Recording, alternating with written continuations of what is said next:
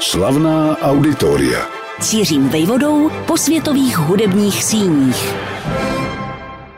Studovat dějiny některých měst či míst a porovnávat je s jejich současností je díky bohu občas i povzbudivé.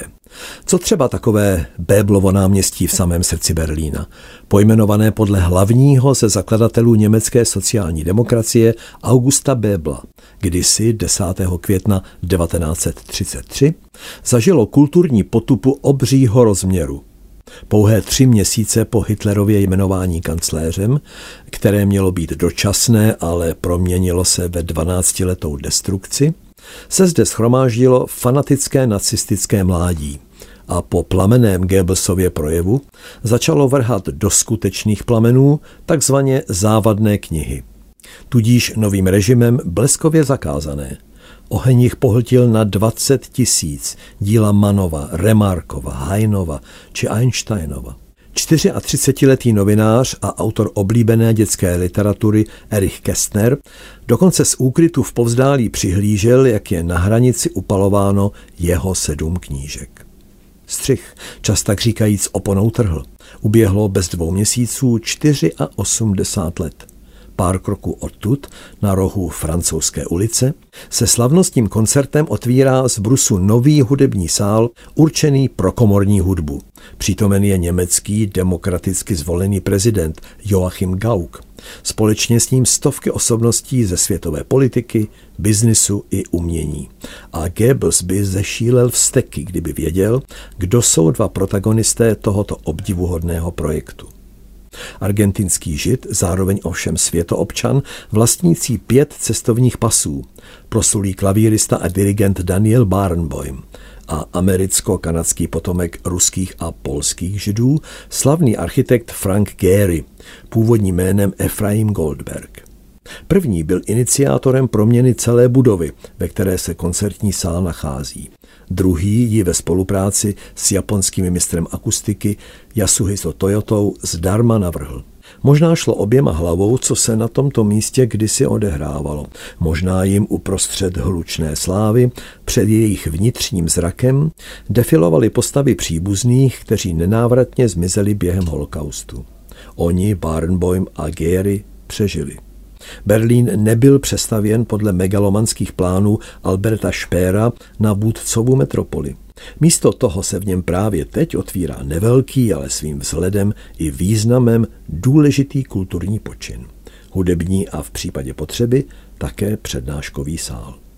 Koncertní síň určená svou velikostí pro komorní hudbu se jmenuje sál Piera Buléze. Nikoli jen proto, že tím byl 4. března 2017 vzdán posmrtně hold velkému vizionáři klasické hudby, který nedlouho předtím na Prahu svých 91 zemřel. S tímto francouzským skladatelem, dirigentem a klavíristou pojil totiž Daniela Barenboima letitý vztah profesní i lidský. Rád o jeho vzniku vyprávěl, cituji. V roce 1954 mi bylo pouhých 11 let, když mě dirigent Wilhelm Furtwängler pozval k účinkování s berlínskými filharmoniky. Rodiče byli nesmírně poctěni, ale přesto zdvořile odmítli. Konec citátu. Kdokoliv jiný by takovou příležitost bleskově uchopil za pačesy. Proč Barnboim odmítl, vysvítá v širších souvislostech. Pokračuji v citaci.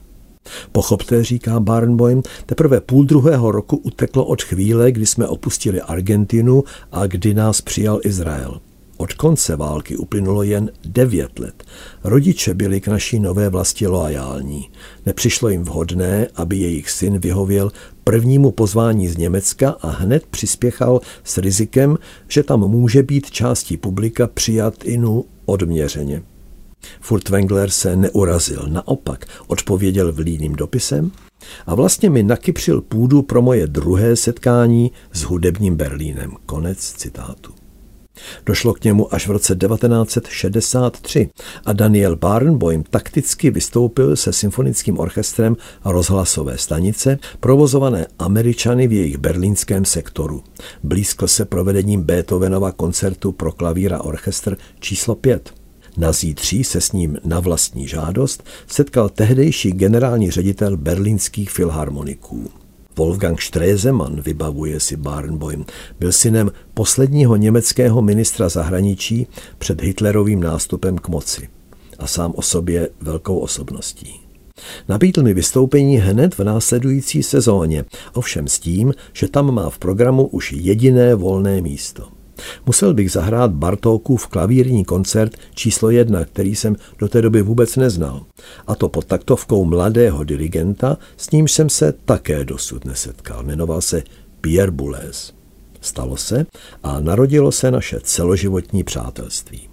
Když se pak Boulez z roku 1980 setkal při práci s Los Angeleskými filharmoniky s architektem Gerim, byl jeho návrhy oslněn a hodil za hlavu své mladické přesvědčení rebelanta, který tvrdil, že, cituji, všechny operní domy by se měly vyhodit do povětří, aby z nich zmizela zatuchlost minulosti. Konec citátu. Trvalo dalších 32 let, než mu Gehry v roce 2012 předložil výkresy berlínského koncertního sálu, který měl na Barnboimův podnět, nést Bulezovo jméno.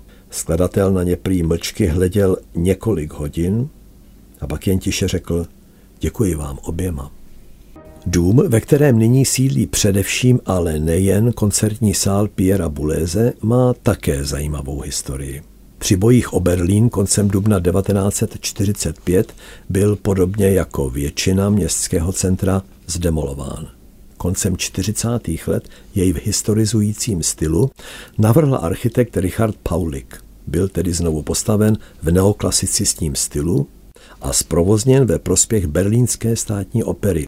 Na totiž sídlí kousek odtud, na hlavní městské tepně bulváru pod Lipami a budovu opera využívala po šest desetiletí jako svůj sklad kulis, rekvizit či kostýmů. Na to, jak cený je každý čtvereční metr v srdci Berlína, to byl poměrně luxus. A nebýt Barnboima, asi by se na něm dodnes nic nezměnilo. Jenomže mezi tím během 90. let 20. století se činorodý dirigent seznámil v Londýně s palestinským literátem a učencem, žijícím už dlouho na západě, doktorem Edwardem W. Sidem. Slovo dalo slovo a narodil se společensky záslužný projekt jménem West Eastern Divan Orchestra, odkazující se v názvu na sbírku lirických básní Wolfganga von Goethe. Smyslem tohoto tělesa bylo a je schromáždit hudební mládí středního východu – Nejen proto, aby spolu talenty z arabských zemí a z Izraele muzicírovali, ale aby se přitom vzájemně poznávali a zpřátelili. Při orchestru vznikla akademie, co by několikalitá vyšší hudební škola, která musela někde sídlit. Barnboim od roku 1992, generální hudební ředitel Berlínské státní opery, pro ní na magistrátu vahou své osobnosti vydobil jakousi záložní budovu své instituce. Od roku 2012 tam akademie působí. Kromě 20 učeben a zkušeben se pišní také dobře vybavenou knihovnou, což je pro místo, kde kdysi byly knihy páleny, významnou satisfakcí. Dominantou rekonstruované stavby se nicméně stal koncertní sál – Schvalovací proces trval dva roky, další dva od roku 2014 do konce roku 2016 se stavělo. Výjimečně nedošlo ke spoždění, což je ve světle průtahů kolem rekonstrukce místní státní opery o novém berlínském letišti ani nemluvě, skoro zázrakem.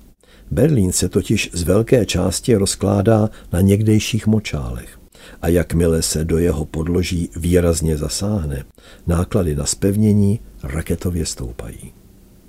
Každopádně se 4. března 2017 schromáždili pozvaní hosté, aby vyslechli skladby Wolfganga Amadea Mozarta, ale i Albana Berga a samozřejmě Piera Buléze. Vše v podání souboru Boulez Ensemble, kterým Barnboim pro tento účel sestavil. Franku Gehrimu, jednomu z prvních nositelů Pritzkerovy ceny, která je jakýmsi Oscarem v architektuře, bylo 660, když spolu s Vladem Miluničem navrhl tančící dům v Praze. O 22 let později, v úctyhodných 880, završil svoji tvůrčí dráhu projektem koncertního sálu Piera Buleze v Berlíně. Vejde se do něj podle toho, jaký prostor zabírá centrálně umístěné jeviště, nejvýše 900 diváků. Ať už naslouchají výkonu solisty, komorního souboru či komorního orchestru, jsou interpretům na blízku a obklopují je ze všech stran, z přízemí i na balkóně. Tvarově tvoří tyto dvě roviny, tato dvě jakási patra, vzájemně prolnuté, elegantně vyklenuté elipsy. Celek působí vzdušně, čemuž pomáhají okna v arkýřích, kterými za dlouhých letních večerů nahlíží do sálu vysoké berlínské nebe. Akustiku zajišťují jemně zvlněné stěny z jedlí, zvaných na počest skotského botanika Douglesky. Prostor lze flexibilně upravovat podle toho, kolik muzikantů v něm vystupuje a jaká návštěvnost se očekává. Berlín, spojený po roce 1989 do rozměrné metropole, se pišní třemi operními budovami a skvostnou stavbou místní filharmonie. Hudba tu zní i v dalších prostorách. Od roku 2017 k ním přibyl koncertní sál Piera Buléze, jehož dramaturgii, rozkročenou mezi 18. a 20. stoletím, schrnuje Daniel Barnboim stručnou větou. Hraje se tu pro ty, kdo mají přemýšlivé uši. Slavná auditoria.